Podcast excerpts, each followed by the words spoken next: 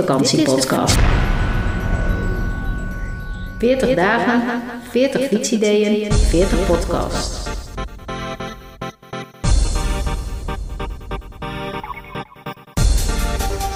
Aflevering 167 van de Fietsvakantiepodcast. Fietsidee nummer 35. En we hebben nog zes afleveringen te gaan voordat het Pasen is. En het nieuwe fietsseizoen van start gaat. En ik je vertel waar mijn 40ste lange afstands fietsvakantie, fietstocht naartoe gaat. De Fietsvakantiepodcast telt af naar Pasen. Af naar Pasen.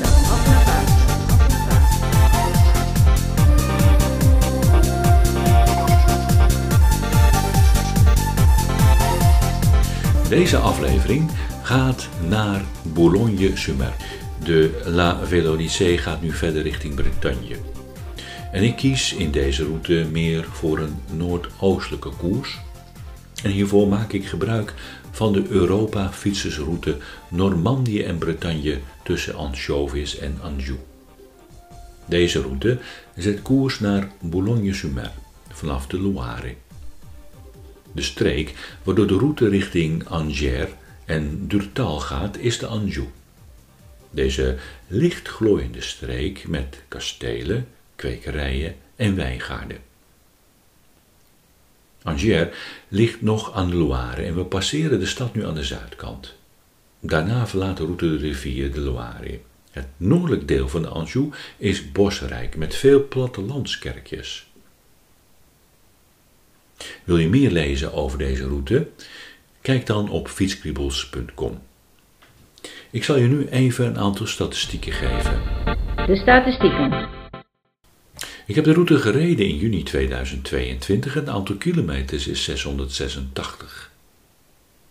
Het aantal hoogtemeters is 5115 en dat maakt het een licht gemiddeld en spannende fietstocht. Ik deed er acht dagen over en het aantal uren wat ik op gefietst heb is 62. De route gaat het meest over provinciale wegen. Ze zijn allen autoluw. De hoogtepunten, ik vertelde er al iets over, zijn de vele leuke dorpjes in een hele mooie omgeving. En de Alps Machels kom je over. Hoe was deze fietstocht? De route begint bij Nantes en gaat via de Loire naar het noorden door Normandië.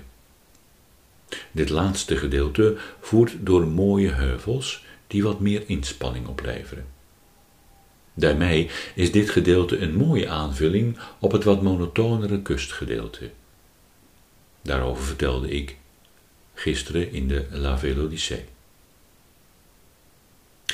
In het noordelijke gedeelte, achter Calais, is het stiller en zijn de dorpen ingetogen. Ten zuiden hiervan is meer leven en leveren de vakkenwerkhuizen en de vele snelstromende riviertjes een romantischer beeld. De plussen van deze route. De route is gezellig. Eerst langs de Loire en daarna door hoog en laag Normandië. Wat de fietsdagen steeds een ander karakter geeft. Nantes is natuurlijk, een grootste, is natuurlijk de grootste plaats op de route, maar ook de kleinere zijn aantrekkelijk. Het voorzieningenniveau is op het noorden na goed. Je komt door mooie groene valleien met veel rivieren. Ik vond het een verrassend mooie route. De midden van deze Europa-fietsersroute. De route vraagt soms wat meer inspanning, met name in en voor de Alps Manchels. In het noordelijkste gedeelte, in de noordelijkste regio, zijn de faciliteiten karig en de dorpen niet verlaten, maar wel stil. Meer informatie vind je natuurlijk op de site van Europa Fietsers. En mijn fietsbeleving vind je op fietskriebels.com. Heb je zelf een leuke fietstocht gereden en wil je daarover vertellen? Stuur even een mail naar fietsvakantiepodcast.fietskriebels.com Ik kijk ernaar uit en morgen maak ik weer een nieuwe aflevering met een nieuw fietsidee. Op naar Pasen. Tot morgen.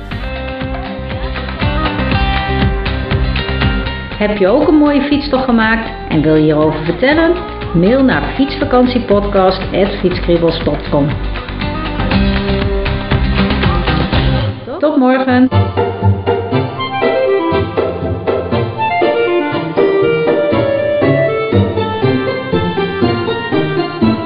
Meer fietsbeleving met fietskriebels.